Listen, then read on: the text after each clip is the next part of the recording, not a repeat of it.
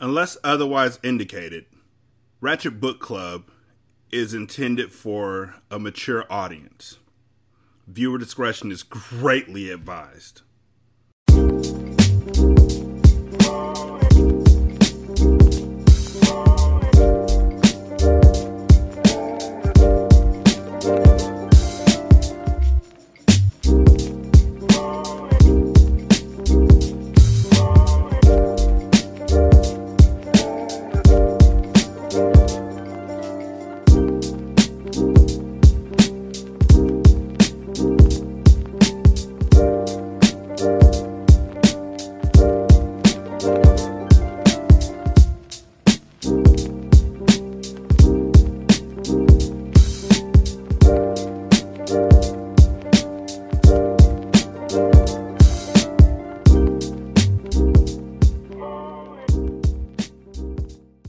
Welcome to Ratchet Book Club, where we read hood classics and good classics. I'm Derek. 916 633 1537, Wretched and Ratchet at gmail.com, Ratchet Book Club on Twitter. Uh, leave a review on Podchaser, leave a review on Apple Podcasts, try and leave a review on Stitcher. I don't know. Uh, donate at um, buymeacoffee.com backslash sscast. Become a Patreon member at patreon.com slash single simulcast. Yeah, let's get it. Chapter 18. I don't know, but I'm ready for whatever. Zaire. Murder forcefully flipped down his phone after he got a disconnection message when he tried to call Mecca. He knew something was up because Mecca had gotten his number changed and hadn't called him back. Murder kept regretting the fact that he had Carter, Zaire, and Mecca in the room all together and didn't pop off. Damn it! Murder yelled as he began to pace the room. He was determined to kill the cartel. He was done playing around and trying to sneak his way in. He was about to blow heads off and play it how it went. Murder loaded up some explosives that he had purchased from one of Aries and Robin's weapon connections. He gently placed them in a duffel bag and prepared to take them to the warehouse the Mecca had taken him to. He knew eventually that they would meet there again, and when the time came, he was going to light that warehouse up like the 4th of July. Murder loaded up and headed out, seeking blood. Carter and Zaire made it to the hotel where Breeze and Mecca were staying. They were about to have a small meeting and decide on what to do about the new problem with the Guards Garza cartel. Carter had switched cars, and his paranoia was at an all time high. He knew that his team was no match for Felipe and his organization. Felipe had a whole country behind him, so no matter how many goons Carter killed, Felipe would just keep sending crews until the cartel was completely dead. Carter tried to call Mecca, but his phone kept going straight to voicemail. Carter noticed when he was pulling up to the hotel's entrance that the door was blocked off and an under construction sign was put up. We probably have to go through the back, Zaire said as he took a look at the blocked off door. It was something like no other. Twenty two bodies laid sprawled out on the block at ten o'clock in the morning. The same block where Zaire had blown off the hustler's head now looked like a battleground after combat. All of the hustlers and some of the drug dealers were dead at the hands of automatic assault rifles. More than 500 shell casings were scattered over the block, and the Garza cartel was the cause of this melee. Felipe had declared war and sent his hoodlums to kill anything moving. Anyone who had anything to do with the cartel was a target. It was something that Miami had never seen before, and it was only the beginning. Did they tell him so? Yo, Felipe, you know what? Business is going real good. Matter of fact, these are the blocks we've locked down. Look, I put it on the map for you. Look, look, with stickers. See this smiley face right here? This is the po- the pork and beans projects. And and this winky eye right here, this is the block near the pork and beans projects, but it's not the pork and bean projects. And this one right here, this hot dog, this is Breeze's restaurant. Cause you're gonna get hungry. And it's a family place. So I want you to go ahead and support the family. You know what I'm saying? Big up. How'd he find out? Ileana failed to mention to Felipe that she had slipped Breeze dope, and only told her family about the beating Zaire put on her. Needless to say, they were infuriated. The sad part was that this was only the beginning. I still don't understand why they sent Ileana to do this job. Like, why exactly in a place where you need somebody to keep their eyes on the dope would you send somebody who's not familiar with the dope? I mean, somebody who's not literally a part of the cartel. That's like the Diamond Cartel sending Breeze to check shit out. She immediately went and all she wanted to do was fuck people. And instead, she fucked people. And then she got assaulted, unfortunately. That still doesn't sit right with me. Zaire and Carter pulled onto the block to witness the scene. Carter shook his head from side to side as he thought about what Zaire had gotten them into. Carter couldn't get too mad because he knew that he would have reacted the same way if he had caught Ileana giving Breeze the dope. This isn't good, Carter said in a low tone as he slowly drove by the scene, not wanting to stop. Zaire looked at the bodies and saw his little man Scoot lying awkwardly on the pavement with blood leaking from his body. Damn, the kid was only 16 years old, Zaire said as he quickly turned his head, trying to look at the kid's lifeless eyes. Police had begun to rope off the area, and ambulances were at the scene, but it was all for nothing because there was no one to save. Everyone was dead. Just as Carter reached the end of the block, they were taken by surprise. Two white vans without windows blocked Carter's car, boxing him in so he couldn't escape. What the fuck? Carter said under his breath as he watched the scene unfold. He didn't realize what was going on, but he would soon find out. A third van quickly pulled up in front of Carter's car, and the sliding doors on all the vans seemed to open at the same time. Three men hopped out of each van, each of them carrying military assault rifles. They began to riddle the car with bullets. The Garza cartel had orchestrated a perfect hit. They knew that Carter, Zaire, or Mecca would visit the crime scene, and prayed in anticipation until they eventually showed up. Carter quickly ducked down, and Zaire did also. The thud of the bullets hitting the car sounded like a hailstorm, as the gunman spared no ammunition and lit up the car in broad daylight. Luckily, Carter was driving his bulletproof Benz, so no bullets penetrated the interior of his car. I'm I'm I'm chuckling while I'm saying this because I'm thinking back to when I was a kid, and you would play cops and robbers, and no matter what, we knew the future. So when you play cops and robbers, it would always devolve into a shootout. And there'd always be that one kid, that one little nigga who would get shot up by somebody, by like six somebodies. And they'd all be standing there with their finger guns out like, bow, bow, bow, bow, bow, bow. And he'd be like, boing! I got on a bulletproof outfit and they'd be like, "Well, I shot you in the head," and they'd be like, "I got a, I got a force field around me," and it was all just so convenient how it always turn out that this kid never got shot because he didn't want to get his clothes dirty because my mom would have whooped my ass. The Miami police ducked for cover and began to call for backup on.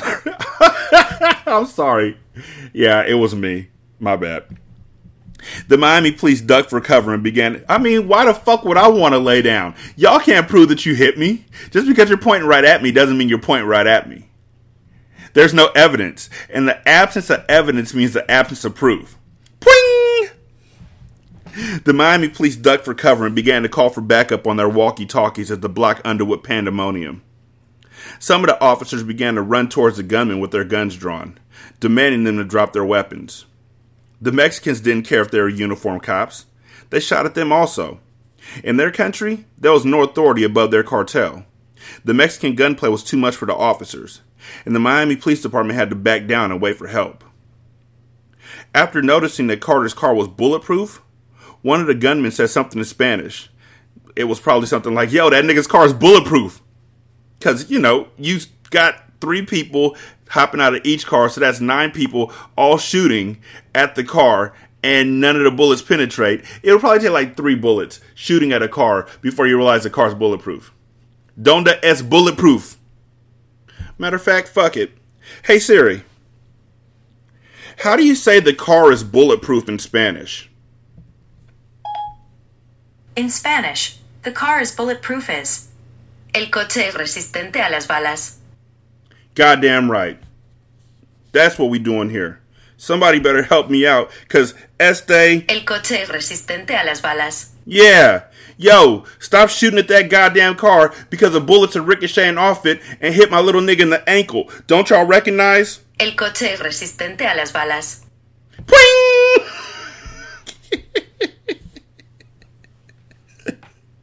and the Mexicans hopped in their vans and peeled off, leaving black tire marks on the pavement and smoking tires. Car- well, that's redundant. Leaving black tire marks on the pavement and smoking tires. Carter and Zaire grabbed their guns from under the seat and watched as the vans disappeared off the block. Both of their hearts were pounding rapidly as they escaped the deadly ambush by the skin of their teeth. You good? Carter asked as he looked Zaire's body up and down to see if he was hit. Yeah, I'm good. You? Zaire asked as he breathed heavily. Yeah, Carter responded as his phone began to ring. He looked at the caller ID and noticed the incoming call was blocked. Carter picked up the phone and heard the operator's voice. The call was from a federal penitentiary. Okay, it's Josiah. I accept, Carter spoke into the phone. My dear friend, I'm hurt that you crossed the line, and for that, you will suffer, Garza said calmly and confidently. I have no control over what happens after this point. My only advice to you is to flee as far away as you can. There's nowhere in the country where Felipe can't find you and your family. With that, I'll say goodbye, Garza said just before hanging up the phone. Carter didn't know what to say, so he didn't say anything. He just closed his phone and shook his head from side to side. We have to get out of here, Carter said as he steered the bullet riddled car off the block. The tires were flattened, but Carter wanted to leave before the cops approached him, asking questions. Zaire and Carter were silent because they knew that they had just started a war with one of the deadliest cartels in North America. In the meantime, Breeze was asleep in a hotel room, with Mecca present with her. Mecca was up looking out of the window with a gun in his hand. You know, like Malcolm. That's that's what they wanted to like. He's looking out for his family, like Malcolm X looking out the window with an AK. Come on, I know y'all know that one. People want to know how come I got the gat and I'm looking out the window like Malcolm. It's Ice Cube from Wicked. That was his voice back then, because the the song was all boisterous and stuff, and they had the reggae in the background. Ice Cube, why don't you play the song? And so Ice Cube wanted to take on more of a bump skitty bump type voice. So he was like, "People want to know how come I got the gat and I'm looking out the window like Malcolm, ready to bring that noise, Come and trigger happy like the Geto Boys." No, okay, fine. After giving him the news of the melee on their block. Carter had told him to check into a hotel downtown just to be safe. He knew that Ileana knew about their personal residences, and he didn't want to take any chances. You know why she knows? Be, be, because Zaire took her with him when, she, when he was fucking her. Mecca looked at the gun in his hand and shook his head. He didn't feel the same adrenaline rush that he once did when feeling the cold steel in his palms. Actually, it started to disgust him. Mecca was tired of selling drugs, tired of murders, and tired of the cartel. He knew that if his family wasn't a part of the cartel, they would all be there with him and not dead. He looked over at his sleeping beauty, his baby sister, and wanted more for her. He refused to lose her again. Mecca's mind ran wild as he began to think about religion, and it seemed as if every time he closed his eyes, he saw a person's face that he had once murdered. Throughout his killing career, it never bothered him to look into the eyes of a person he killed, but now it was crashing down on him like a ton of bricks. Since Mecca was a young boy, he had always wanted to be a gangster. Okay, come on now. Y'all know exactly where that's from, right? Hold on. As far back as I can remember, I always wanted to be a gangster. Goodfellas, you know, one of the greatest. I mean, yeah, sure, not exactly the same words, but yeah, you see it. You got to see it. So now we got Goodfellas, we got uh, Scarface, we got Scarface because of the whole hurt somebody in the family. So now they send their folks from down south up north to murder you. Yeah, it's happening. Nothing more, nothing less. But now he wanted to be just a regular man, a family man. His mind was clear since he hadn't been using drugs or drinking and he really wanted to change. Huh, we were talking about how he hadn't done drugs in a long time in the last episode. This new beef with the Mexicans was one that Mecca didn't want to see. He knew the ramifications of a war, and he wasn't willing to lose any more family over it. Mecca glanced at Breeze once again and then walked over to her and knelt beside the bed next to her. He did something he hadn't done since he was a little boy. He began to pray. Carter and Zaire entered the hotel from the back entrance, using the key card that was provided for the guests. They stepped in and saw three Mexican men run by them with guns in their hands. Carter and Zaire quickly ducked back and out of sight as the men whizzed by them, not even noticing them. What the fuck? Zaire whispered as he and Carter pulled out their guns. Carter had underestimated the Garza cartel. He knew that they had come for Breeze. Breeze and Mecca are up there, Carter said as he looked around the corner and saw the three Mexicans were headed up the stairs. Let's use the elevator, Carter suggested as he cocked back his gun and flipped it off safety. Zaire and Carter flew to the elevator, hoping that they would reach the fifth floor before the Mexican goons did. You know what I would have done? I would have had Mexican goons on the elevator. And when they ran to the elevator, light their ass up. Blop, blop, blop, blop, blop. Carter hurriedly tapped the button in the elevator, trying to make the doors close faster, and Zaire immediately hit the camera that was in the top corner of the elevator, knowing that they were about to get in some shit. The door finally closed and they began to go up. Come on, come on, come on, Zaire repeated as he stared at the numbers indicating what they were passing. I mean, you're going up the elevator, so chances are it's five floors. I mean, if it was one floor up, I'd be like, you dumb as fuck. But if you're going five floors up, there's a really good chance you're going to get there on the elevator before they do. Because, you know, they're running up 10 flights of, or 10 sets of stairs to get up there, whereas you're just going straight up. But if it was only one floor or two floors, yeah, you dumb as shit. They knew that they only had a small window of time to make it to the room before the Mexicans did. I wonder how many are out there, Carter said, believing that Felipe had sent more than three men to do the job. Don't know, but I'm down for whatever, Zaire said bravely as he thought about his love, Breeze, who was in the room with Mecca. They finally reached the fifth floor and. Where's the food? Mecca asked, flicking through the channels as Breeze sat next to him in the bed. Just call Carter and tell him to bring us something on his way here, Breeze said, not wanting to eat the nasty hotel food anyway. You ain't even ate the hotel food. Like, why are you being so ditty? A lot of hotels have really good chefs and make really good food. And if it's downtown, chances are it's a really good place. And if it's got five floors, I mean, the Holiday Inn only got two. No, I take that back. That's a Motel 6. It only got two. Motels can only have two floors. Hotels have like a lot of floors. Cool, Mecca agreed as he picked up his phone. Damn, I don't have any service. As soon as the words escaped his mouth, a knock on the door sounded. I don't like that. I'm gonna fix that shit. As soon as the words escaped his mouth, there was a knock on the door. Room service, a maid announced with a heavy Spanish accent. Thank God.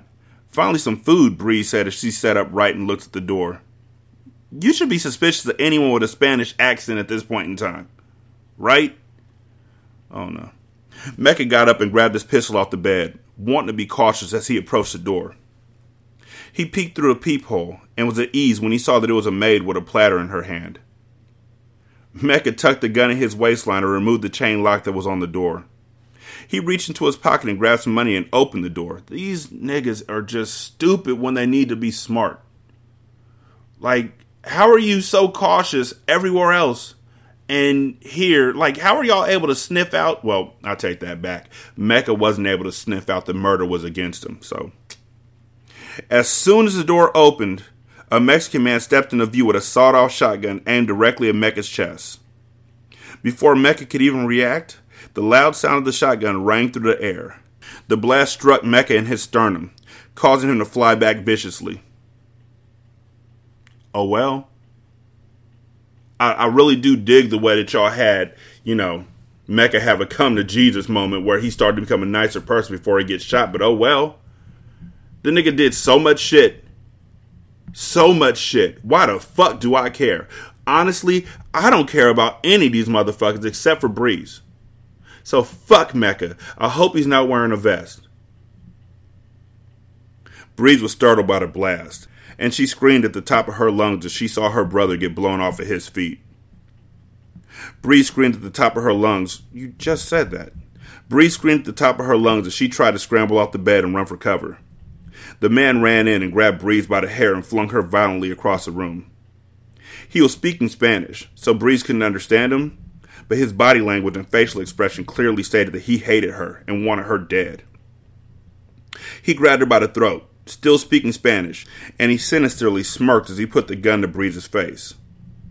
Boom! A loud shot rang throughout the hotel room, and bloods and guts splattered all over Breeze's face, but not blood of her own. It was the blood of the gunman. Duh. She screamed hysterically as the man slumped on her with his face blown off. Mecca stood behind him with the smoking gun. He ripped open his shirt, revealing his bulletproof vest, something he never left home without. Because, you know, even if he wants to get out the game, he doesn't want to get out the game that far. And besides, you are literally catching these motherfuckers by surprise, so aim for the goddamn face! You only get one shot, aim for the face. You know where they don't have bulletproof shields at? Pling! Is the face.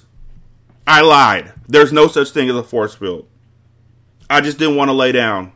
My mom said if I got my school clothes dirty and I went out there and realized too late that I was wearing my school clothes and I was going to get my ass whooped. Pling! He pushed the man off Breeze and helped her up. Are you okay? He asked as he held his chest. It was tender, sore, and felt like it had been hit with a bat swung by Barry Bonds. And here's another hit, Barry Bonds. Barry Bonds is my nigga. Like for real, for real, for real. The greatest baseball player of all time.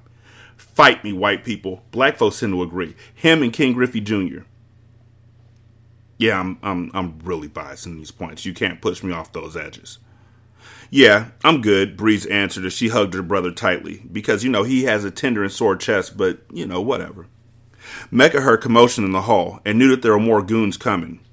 He thought quickly and looked towards the window for an escape route. Come on, he said as he pulled Breeze towards the window knowing that his one gun couldn't go up against whatever was about to come his way. Mecca all of a sudden heard shots ringing out and three bodies dropped, tumbling over one another. Mecca quickly pointed his gun at the door, ready to bust whatever came through.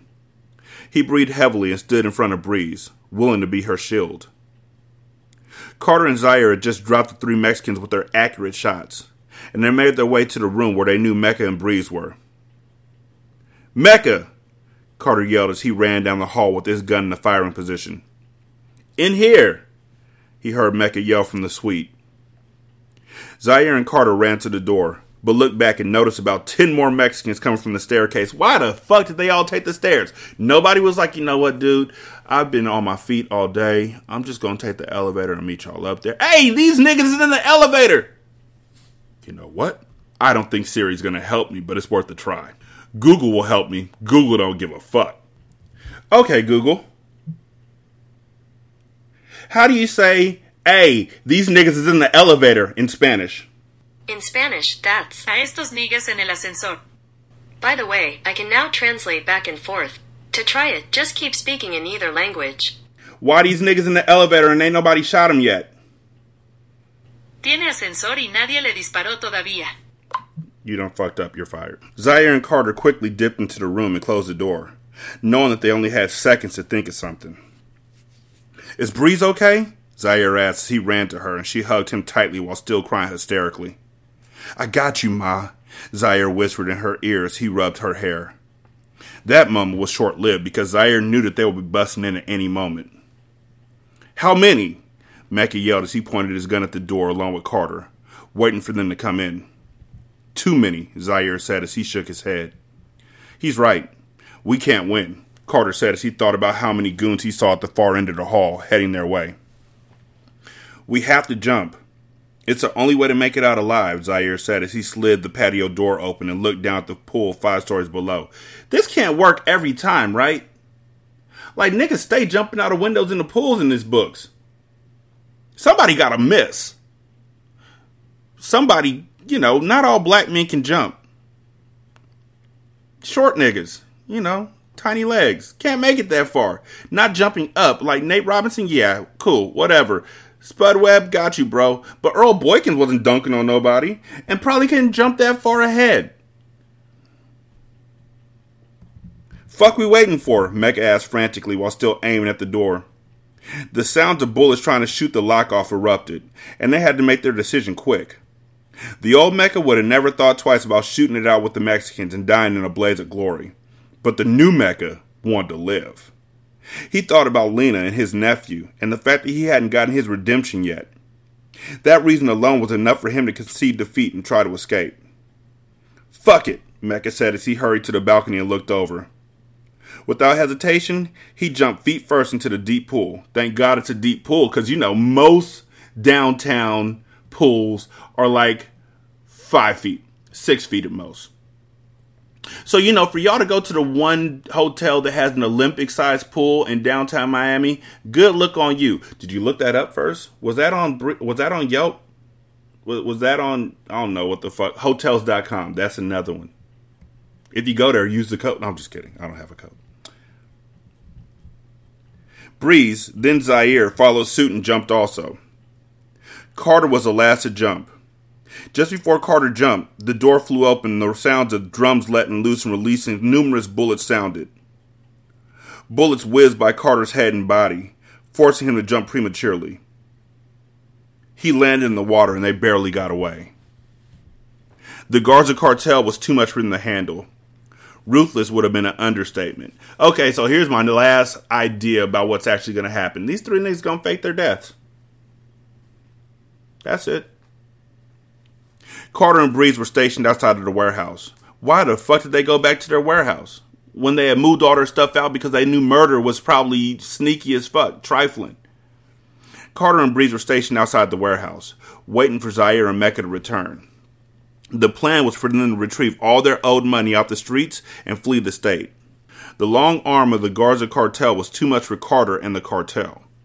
Carter made an executive decision to leave town. He chose not to fight another war.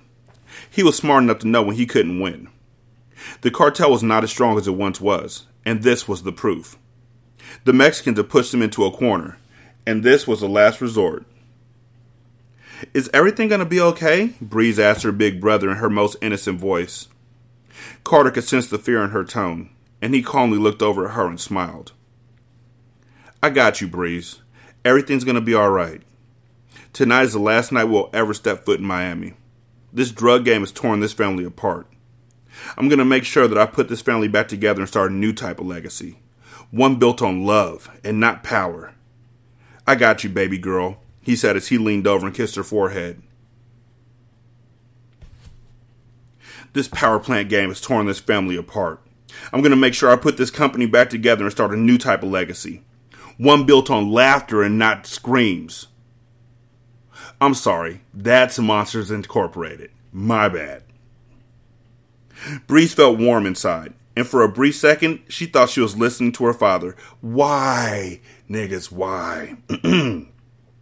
Young Carter resembled him so much, and he also had a way of letting her know that everything would be okay, just as her deceased father would have when he was still alive. Breeze smiled and sat back in the seat, confident in his words and in the bulletproof car. We just have to go in here, count the money, and wait for the sun to rise so we can head out to the airport, Carter said.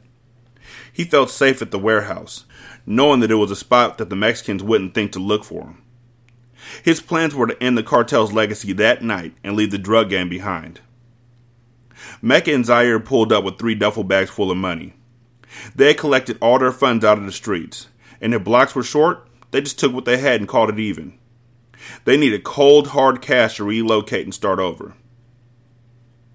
Carter and Bree saw Mecca's car pull behind them, and they got out of the car to enter the warehouse. Soon, they would all be on a private jet to an unknown location. Well, at least that was their plan. Members of the Garza cartel were parked about a half mile away from the warehouse, waiting for the cartel to arrive. And just as they thought, they were there. They were waiting for them to enter so they can go in and ambush them and leave them all dead. They looked through binoculars, watching the whole scenario unfold. Little did they know, they weren't the only ones watching the cartel on that night. Murder waited patiently on the side of the building, watching the cartel walk in. He smiled as he thought about what was about to happen. He held a detonator in his lap. He was about to send all of them to hell first class. Murder was doing this for Miamor, and it made him feel good inside. Okay, so they're not going to die in the blast. All right. And then they're all going to think they're dead, and instead of going and investigating, they're just going to drive away. I do want to go back, though.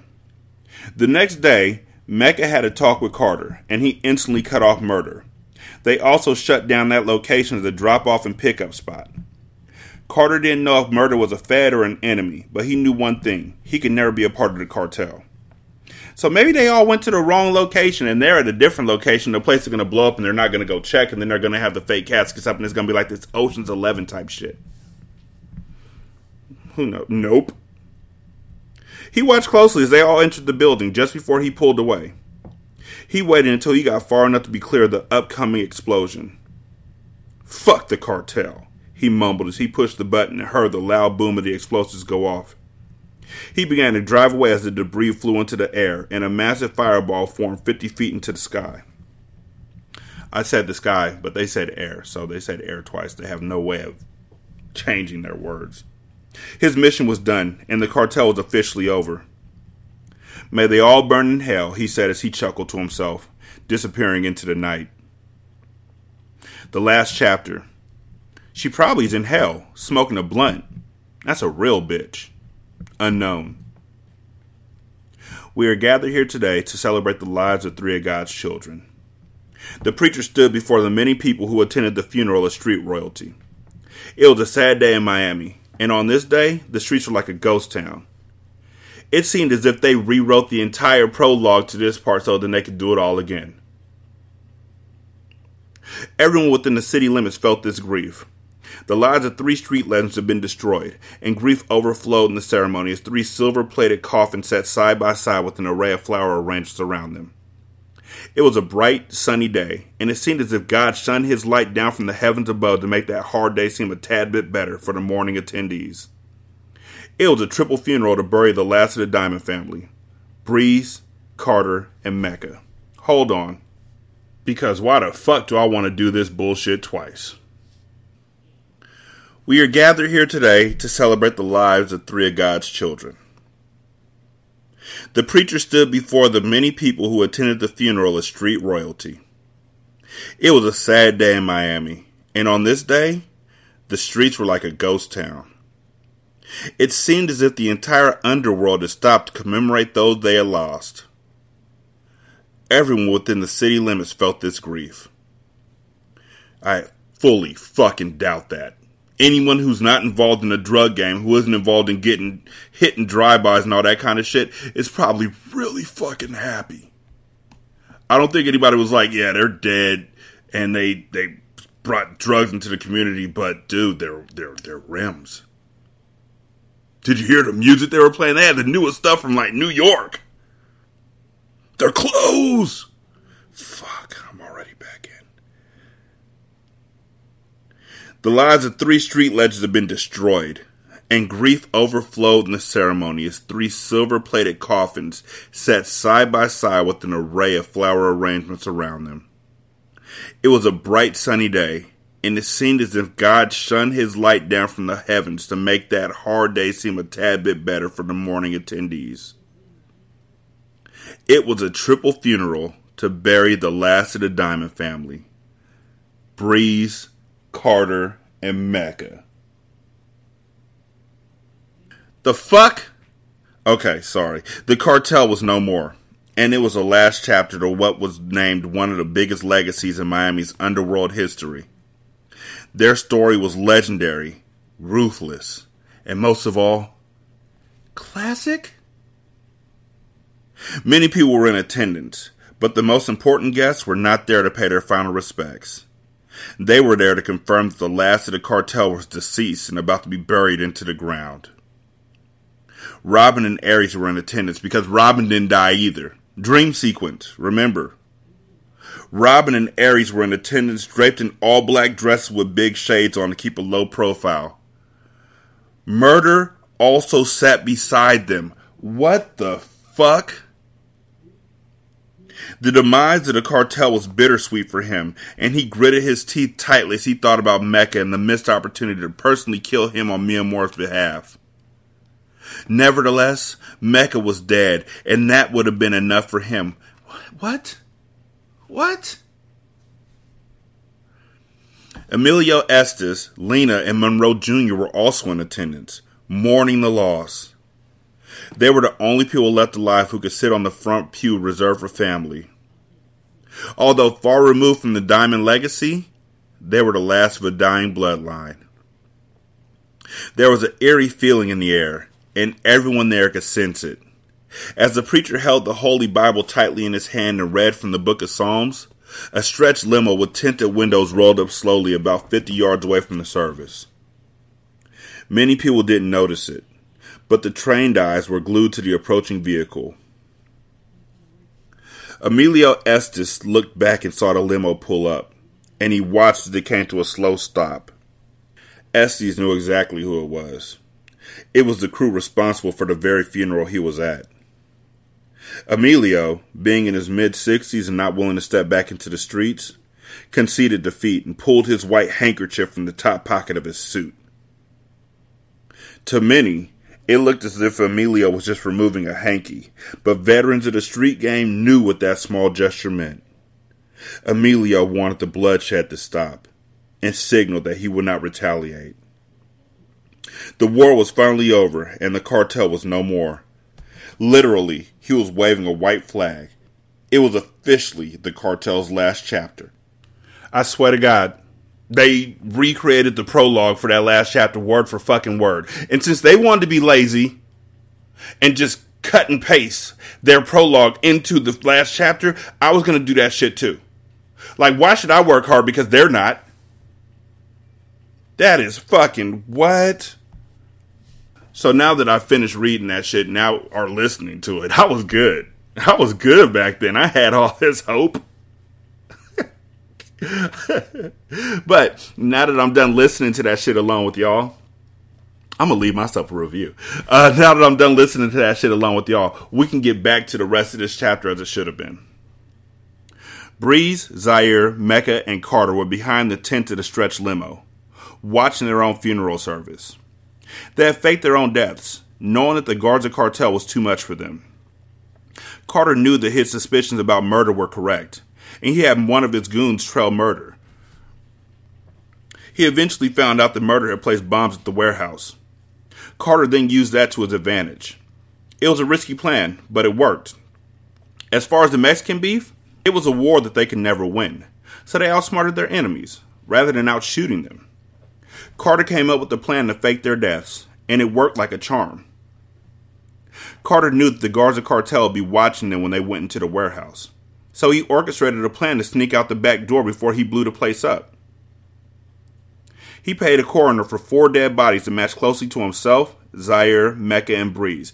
You mean to tell me the Garza cartel, in all of their infinite numbers, and all of their infinite wisdom, and all of their infinite vengeance, and all of their infinite gunpowder, didn't think to have two niggas watch the back door? Even the cops go to the back door when they're when they're robbing a place, like seriously. But when they're kicking down a door, even the cops do. So you're telling me that no one said, "Hey, somebody should probably go around back just to be safe. Just be careful, you know. Hey, hey, you, go around back and watch them niggas, cause y'all missed them in the elevator and motherfuckers died." That could have happened. That could have been a conversation, but nope. Nope. Nope. He paid a coroner for four dead bodies that matched closely to himself, Zaire, Mecca, and Breeze, and placed them at the scene to be found by the authorities. And also, why isn't Zaire at this funeral? Like, why isn't his coffin there? That's fucked up. He's important. He mattered. It's his fault. His plan had worked perfectly. They all sat in a limo with champagne glasses, celebrating their victory. You know it'd be dope? Is if the driver took off his hat and it turned out that he was a light skinned Mexican and turned around and shot Carter in the face. Because that's what happened in the first book. Because the guy who led them to safety wasn't a dark skinned Haitian with uh, dreads they thought that they were safe, but it turned out he was a light skinned Haitian without locks and shot him in the face. This is to new beginnings. The cartel is no more, Breeze said as she raised her glass. Everyone joined her as she began her toast. With the support of her family, she was doing so much better. Why the fuck are they still just sitting there? They should have just drove off. I hope they drove off. It didn't say they drove off. It said they're watching their own shit. Anybody get too close, you know, looking through the window like a fucking T Rex in Jurassic Park and shit, will see that, hey, these niggas ain't dead. Anybody who gets too fucking close to the fucking casket will see, hey, these niggas ain't dead. Everyone joined her as she began her toast. With the support of her family, she was doing so much better. She had vowed to never touch another drug in her life, and so far, she was beating her addiction. She was more than ready to leave everything behind. To the car, Mecca started. He forgot that the cartel was news of the past. My fault. That gangster shit's still in me, he said while smiling. To family, he said as he raised his glass a tad bit higher. To family. Everyone said in unison, repeating what Mecca had just said. Another limo pulled up behind them, and they all knew that it was Felipe and his people. They had come to confirm their deaths. Carter laughed and signaled for the driver to pull off. They had to catch a flight to Brazil. The cartel was officially dead to the world. Two weeks later in Brazil, Zaire looked at Breeze as she approached him. You know what? If I saw a limo pulling off and I was the only nigga that should have a limo, I'd be like, follow that limo. One of y'all niggas behind me, one of y'all Mexican motherfuckers behind me, follow that limo. Just to be safe, follow it. Because y'all didn't stand at the back door like I told you to, follow that limo. Zaire looked at Breeze as she approached him with a flowing white dress and a veil over her face. Breeze had never looked more beautiful to him than she did on that very day. Mecca walked on her right side, where their father should have been, and he gripped her hand for support. It was her wedding day, a day that their mother and father had looked forward to since Breeze was a young girl. Although they couldn't be present, Mecca felt their spirits in the air. They're looking down on you today, Breeze. They're here, Mecca whispered. Breeze knew that he was speaking of their parents, and smiled as her eyes lifted to the sky to acknowledge them. Carter was next to Zaire, acting as his best man for the ceremony. The only witness present outside of the cartel family was a Catholic priest of the church they used. Zaire smiled from ear to ear as he patiently waited to be joined by his bride. As they approached, Zaire looked at Breeze and promised himself that he would take care of her forever and a day. She made him happy, and he was determined to return that favor for a lifetime. Zaire asked Breeze to marry him while they were on the jet coming to Brazil, and she graciously accepted. It didn't take long for them to start planning for the small ceremony and make it happen. Breeze approached Zaire, and they stood face to face, looking into each other's eyes. Breeze was full of tears because not only was she overwhelmed with happiness, but also great sadness. She wanted to share this special day with her family, but she only had a few people left. This day had brought about mixed emotions for her. She had never missed her parents in Monroe more than she had today. But the man who stood before her gave her strength. In his eyes, she saw her future, and it was filled with love. Her newfound joy with Zaire allowed her to push the sadness out of her mind, and she smiled from ear to ear. The priest began the ceremony, and it was nothing but love in the room. They were a match made in heaven. Hold, please. You know, it just dawned on me back in the last chapter and in the prologue when Estes was uh, waving his hanky. He was actually waving it to indicate that he wasn't going to come after Mecca anymore because Mecca was leaving Lena behind. I'm thinking that because that's way more poetic.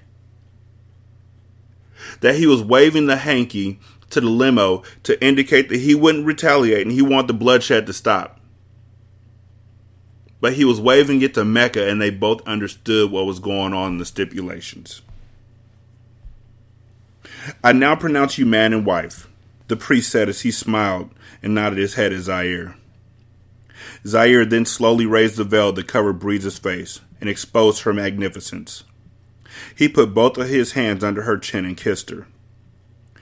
Carter and Mecca clapped as Zaire kissed his wife. They both turned towards the door and started to walk down the aisle. But before Zaire took two steps, He turned back to Carter and whispered something that was one of the hardest things he had ever had to ask him. Do you want me to take care of it? Zaire asked. Carter watched as Breeze hugged Mecca and looked at Zaire. Nah, I got it. Enjoy your wedding day. I'll see you when you get back, he said calmly and smoothly, all with a small smile on his face.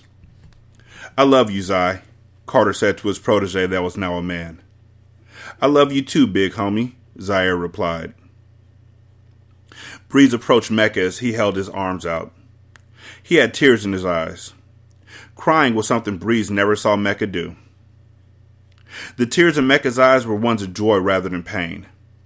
It felt good to see his sister smiling for a change. He saw Zaire made her happy, and that was what was important to him. He glanced at Zaire, who was talking to Carter, and smirked, knowing Zaire would take good care of his sister. Mecca then focused back on the approaching breeze. I love you, sis, Mecca said as she slid into his arms and into his warm embrace.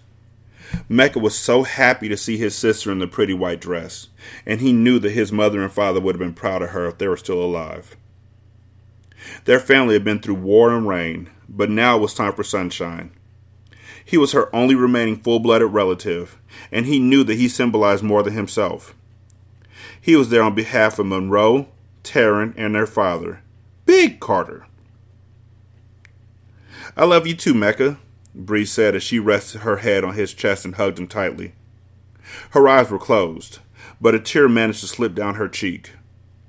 She enjoyed that moment like it would be her last.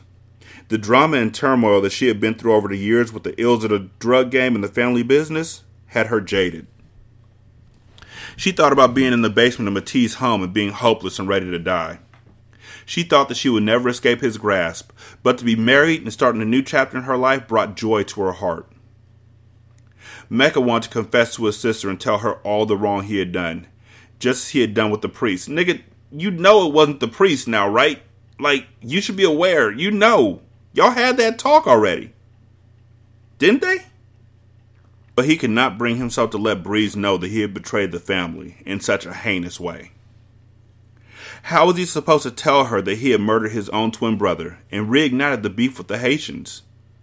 All of Mecca's betrayals eventually led to the death of Taryn and Breeze's own kidnapping. How could he tell her this?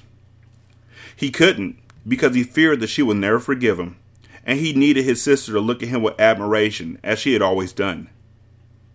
He needed her love like he needed the air in his lungs. So as he stood before her, the only words he could slip out of his quivering lips were, Sorry. I'm so sorry. He gently grabbed her shoulders and looked into her beautiful eyes. He saw his father's features in Breeze, and also their mother's, and it tore Mecca's insides apart. Breeze looked into Mecca's eyes and felt his pain through the windows to his soul. She didn't understand fully what Mecca was sorry for, but something told her not to ask. Breeze just smiled and nodded her head. It's okay, Mecca. I forgive you, she whispered as she wiped a single tear that streamed down his clenched jawbone. She didn't know what she was forgiving Mecca for, but she understood that he needed to experience forgiveness. She felt obligated to let him know that whatever he had done, it was in the past. Zaire finished his brief conversation with Carter and headed over to Mecca and Breeze. He approached Mecca as Breeze stepped back and gave them room to converse. Congratulations, Mecca whispered as he looked at his comrade Zaire. Thanks, fam, Zaire said with a smirk on his face. He embraced Mecca and hugged him tightly as he cherished the moment. He knew Mecca was a gangster, and real always recognized real. Needless to say, Zaire respected Mecca and vice versa. Mecca noticed as Zaire hugged him tightly, and Mecca felt the genuine love coming from his new brother in law. The moment was almost enough to make Mecca cry again, but he held his composure and respected the authenticity of Zaire. Zaire hugged Mecca like it would be the last time he would see him. I love you, bro, Zaire said as he released his embrace. I love you too. Take care of my sister, alright? Mecca said as he winked at Breeze.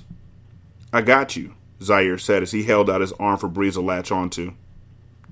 Breeze did so, and they strolled down the aisle and out the door, where a cocaine white limo was waiting for them at the foot of the steps. The newlyweds were off to board a private jet to Rome for a week long honeymoon. Carter and Mecca watched as they disappeared behind the large double doors of the sanctuary, both of them with smiles on their faces. Mecca looked at Carter and rested his hand on Carter's shoulder. That's our baby sister right there. I'm glad to see her happy, Mecca said with deep sincerity. Yeah, Zaire's a good dude. I raised that kid. I know that he's 100%, no cut. He's going to take care of his family no matter what, Carter stated with a blank expression on his face. Carter's words were like a dagger straight to Mecca's heart, as Mecca thought about his ultimate betrayal of his own family. He knew at that very moment that he wasn't cut from the same cloth as Zaire or Carter. It was the most hurtful truth that he would have to live with for the rest of his life. And it's also exactly what Polo told Carter in book one. We all we got, Mecca said as he looked into Carter's eyes. CMB, we all we got. Am I my brother's keeper? Carter noticed that Mecca's eyes didn't reflect that of a killer. Mecca looked as vulnerable as a young lost boy, and his words were heartfelt and without prejudice. Mecca truly meant what he had just said. He had made the transformation. Mecca was ready to lead the gangster life alone and live life without regrets. He hoped that the new country of Brazil would give him peace of mind and rinse him of the blood that seemed to stain his hands back in Miami. The priest walked up to them and prepared to exit the church. He shook Mecca's hand and then Carter's. Thank you, Father, Carter said as he gripped the priest's hand. The priest exited the church, leaving Mecca and Carter alone. Mecca put both of his hands in his pockets and turned on his heels. Excuse me for a second, bro. I have to make a quick phone call, Mecca said. Carter nodded his head and watched as Mecca faded into the back of the church where the dressing room was located. Carter thought back to the day that he was in the confessional booth and Mecca told on himself. He thought about how Mecca had killed the only love of his life, Miamor. He also thought about how Mecca cold bloodedly killed Monroe. Carter shook his head, not believing the disloyal acts of his only remaining brother. Images of Miamor smiling and in his arms popped through his thoughts, instantly making Carter chuckle while remembering the bond that they once had shared. He remembered how gangster she was, yet she was so soft, so ladylike. Miamor was built for a gangster like him, and Mecca had taken that away from him. I love you, Miamor, Carter whispered as he looked to the head of the church and stared at the cross with the statue of Jesus Christ hanging on it. He hoped Miamor heard him from the depths of the heavens. Little did he know, with Miamor's resume, she was probably in hell smoking a blunt. That's a real bitch. Y'all wrote that? Like the quote, y'all wrote that? And you wrote that's a real bitch? At the end? Like you proud of yourself? That wasn't even Carter thinking that or Mecca thinking that. That was y'all thinking that. And y'all real proud of yourself. That's a real bitch. Mecca held his cell phone up to his ear, waiting for the person he was calling to answer. I'm on my way to the airport now, Lena said as she smiled and made her way through the airport with her son by her side. She wore oversized sunglasses and a wrap over her head to try and disguise herself from any of Estes's goons. Her son had on a baseball cap and heavy clothing, making him chunkier than usual. She was in a rush, trying to get to Mecca, the man she loved, the man who had once almost taken her life. She had snuck away from Estes and was on her way to Brazil to raise her son with Mecca. Mecca smiled when he heard her voice, and the thought of sharing a life with Lena was inspirational. Hurry up and get to me, baby, Mecca said, filled with joy. I can't wait to see you, Lena said as she gave the flight attendant her boarding passes. I can't wait to see you either, beautiful. I'm going to make this right, and we're going to be a family. I'm going to raise that boy like he's mine and teach him how to be a man, a good man. Just like his father was, Mecca said, meaning every word of what he was saying. I know you are, Mecca. I know. We're on our way. Mecca Diamond, I love you, Lena said as she boarded the plane. I love you more, Mecca said just before he flipped down his cell phone and smiled. Thank you, Lord, Mecca whispered. He was beginning to believe that there was a God. He was determined to get a better relationship with his Savior and live his life right. He couldn't wait until the rest of the family arrived in Brazil so his new life could begin. Nevertheless, he would never get to see them. Mecca heard the sound of a gun being cocked behind him, but he didn't seem startled or even turn around for that matter. He just took a deep breath and placed his hands together in a praying gesture. Our Father, which art in heaven, hallowed be thy name. How the fuck he know this prayer? Mecca said as tears slid down his face. That's me asking how he know that prayer. He already knew who was behind him, and it came as no surprise to him. Carter began to recite the prayer along with his brother as he pointed the gun to the back of Mecca's head. Mecca had always known that Carter would eventually seek revenge for Miamor's death. He had loved her way too much not to come after him. Mecca's only dilemma had been to figure out when and where Carter would take his life. Mecca was a seasoned street veteran, and the only thing that he knew for sure was that the eyes don't lie. And on that day, he could not hide the hatred he had inside. Carter knew that if he let Mecca live, Mecca would possibly turn on him one day, just as he did to Monroe. He also felt obligated to avenge Miamor's death, so killing Mecca was inevitable. Mecca also knew the game. Mecca realized that if he were in Carter's shoes, he would have done the same. So he wasn't mad at Carter for what he was about to do. Once the prayer was over, Mecca stood unflinchingly, with his heart pounding through his chest. There was no malice in his heart, only regret. But he knew that his older brother was about to deliver his retribution. I love you, Carter, Mecca said as he straightened up his tie and prepared for his death. I love you too, Carter replied sincerely as he wrapped his finger around the trigger. I always will, bro. Boom! A single slug went through the back of Mecca's head and cleared through his forehead rocking him to sleep forever. For real, y'all still using that term. Rocking him to sleep forever at the hands of his own flesh and blood. Karma's real, and the cartel was no more. Epilogue Diamonds are forever. Carter Diamond. Lena covered her ears and took deep breaths as the plane flew through the turbulent skies. She hated to fly, but she hated being apart from Mecca even more. She knew that Estes would be hurt when he read the letter she had written. A single note was all she had left behind. She knew that he would never understand why she had chosen Mecca over him, but it was something she had to do. It was a decision that only she would understand. Her heart jumped out of her chest as the plane dipped violently, almost as if it would fall from the sky. She snuggled her son tightly to her chest and whispered, Please, God, keep this thing in the air. The captain turned on the seatbelt light, only scaring Lena even more. She instinctively reached out to grip the arm of the gentleman sitting next to her. Oh, I'm sorry. This flying thing kind of has me shook, she explained in embarrassment. It's okay. You're good. The turbulence is really only potholes in the sky. They won't do any real damage.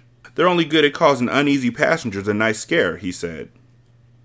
Lena nodded and inhaled deeply to calm her nerves.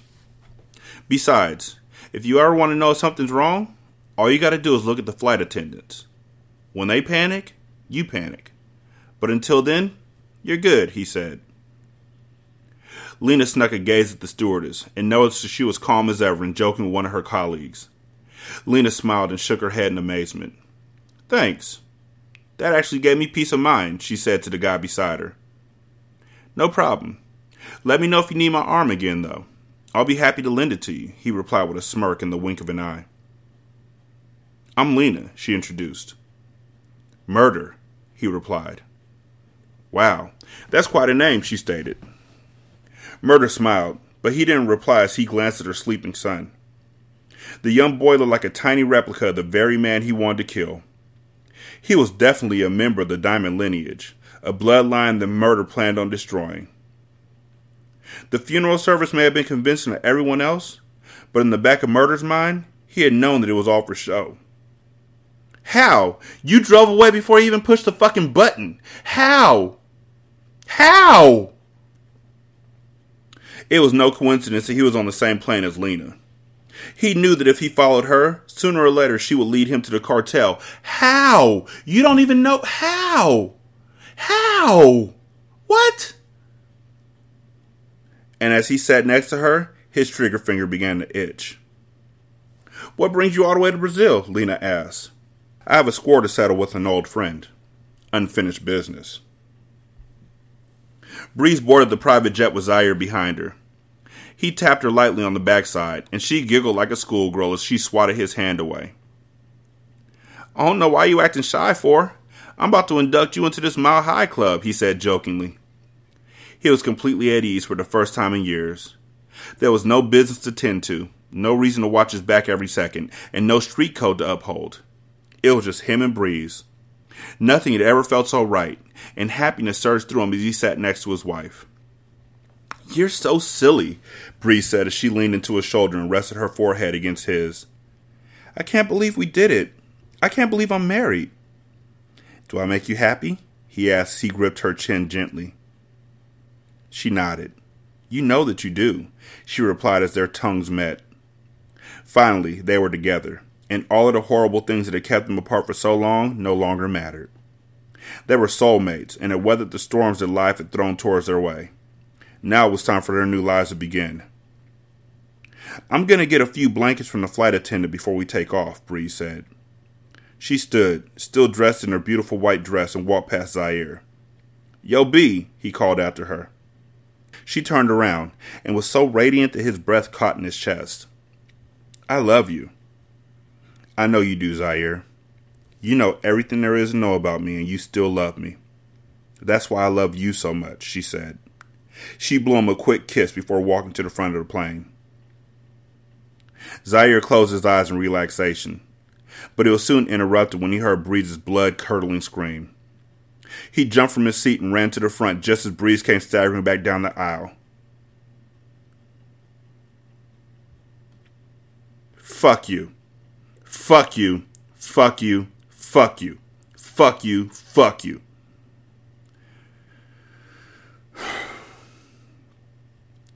A knife was embedded deeply inside her chest, causing her white dress to slowly turn bloody red as the wound in her chest bled out. Her eyes were open wide in bewilderment, and her hand reached out to Zaire. Breeze, he cried. No, Ma, not now, not like this. She opened her mouth to speak, but choked on her own blood as she fell into his arms. Help me! Somebody, please! Zaire gripped the knife and tried to pull it from Breeze's body. But the more he tugged on it, the more blood seeped out. No, Ma, no. You got to live, he whispered. Breeze's eyes spoke to him, telling him all the things that she could not physically say. I love you too, Ma. Forever, baby girl, he said to her. Don't die on me, Breeze. I'm gonna get you some help. He was too heartbroken to even worry about who had harmed her. He just wanted to get her help and keep the love of his life alive. He picked her up, scooping her into his arms as she struggled to hold on, but it was no use. His wife died in his arms before he could even step off the plane. He buried his head in her long hair as he let out a scream of agony. It wasn't until he heard footsteps in front of him that he looked up. Hello, Zaire, Ileana stated with a devious leer as she pointed a gun directly at him. How you get a gun on the plane? How you get a gun past security? How you get a gun past all that shit they do to make sure terrorists ain't got guns on a plane? He instantly regretted leaving his pistol behind. While reveling in his newfound love with Breeze, he had gotten too comfortable, and that mistake had cost him dearly. As she pulled back the hammer of the pistol and wrapped her finger around the trigger, he didn't even look at her. He focused his attention back on Breeze and hugged her dead body tightly. They had been so close to escaping it all. They had almost had their happy ending, but almost doesn't count. Zaire closed his eyes as he waited for the inevitable shot that would end his life. Carter Diamond, the man who had started it all, sat at the head of the rectangular dining table and smiled as he looked around at his children. His beautiful wife, Taryn, sat directly across from him at the other end. Finally, they were all together again. Heaven had opened its gates for the entire Diamond family. No, it, no, it wouldn't have. And they all sat amongst a feast fit for kings as they enjoyed this fateful reunion. Monroe hugged Mecca tightly in forgiveness as Taryn looked on in amazement at Breeze in her beautiful wedding dress. So so y'all believe that niggas go to heaven wearing the pelly pail that they died in? Okay. So what happens to all the niggas who died in the bathtub butt naked? That's awkward. The ones who died sitting on the toilet with shit coming out of their ass. That's awkward. All the while, Carter Diamond presided over them all. He was as distinguished in the afterlife as he had been on earth, and his heart swelled at the sight of his family. They had been reunited at last. Death had come for them all, and only had one last member to claim. Young Carter's seat was the only one that sat empty. And although Carter Diamond was proud of his oldest son for surviving in a gang where so many had fallen, a part of him still wished that he could be there at this moment. He belonged with his family. Taryn walked over to her husband's side and kissed his cheek. He'll be here soon enough. This is fucked up that this family is sitting there like, he'll be dead soon enough. Don't even worry about it, Dad. Don't even worry about it, dog. Let him live his life. And when it's his time, he'll fill that seat and our family will be complete. Carter Diamond nodded and kissed his wife's cheek as he raised his pure gold wine goblet. To my beautiful wife, twin sons, my dearest Breeze, and to my son who isn't amongst us just yet, I love you all, he toasted. They all raised their glasses and drank together as they watched over young Carter. Through him, the legacy of the cartel lived on, and it wouldn't end until he had joined them in heaven, where diamonds lived forever. It's the dumbest fucking ending I've ever read in my entire goddamn life. First of all, you know these niggas ain't going to heaven. They ain't sniffing heaven. They ain't seeing heaven. They ain't looking at heaven. They can't even spell heaven. They better go to Nevaeh. They ain't going to heaven. They're going slam to hell. All of them, except for maybe Breeze. And fuck you. I ain't forget. Fuck you for what you did to her. Also, if Zaire's dead and y'all ain't letting him sit at this table when he's a son in law now, that's fucked up. But fuck you and fuck this book, and I'm glad that it's over. 916 633 1537. Wretched and Ratchet at gmail.com, Ratchet Book Club on Twitter, Ratchet Book Club on Facebook. Leave a review on Podchaser. You can leave a review for the episode or the show as a whole. Um, leave a review on Apple Podcasts, and if you can, leave one on Stitcher, and then let me know how you did it so I can find it. You can become a Patreon member at patreon.com slash single simulcast. You can donate to the show so I can buy the rest of these dumbass books, because yes, there's more. At buymeacoffee.com slash sscast. And if you're on Good Pod, shout out to y'all for helping us become one of the top 10 shows. I appreciate it. You can uh, donate to us at the tip jar that we left in the profile. Thank you so much for listening. Y'all be good. I'm going to holler at you later. Fuck this book. Peace. And what the fuck are they commencing? The book is called The Cartel 3 Commencement. What are they commencing? Literally everything ends. What are we commencing? Their life in heaven? Are you telling me that they're going to be kicking it with Jesus? Are they going to sell God some blow? Like, get the fuck out of my face.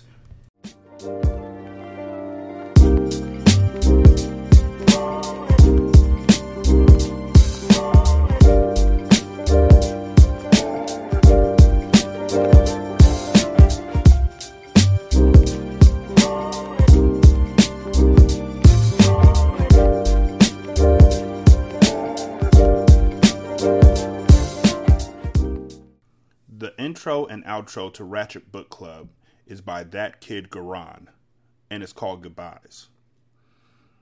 You can email him at tkgbeats94 at gmail.com for more information on how to lease this beat. This is Single Simulcast.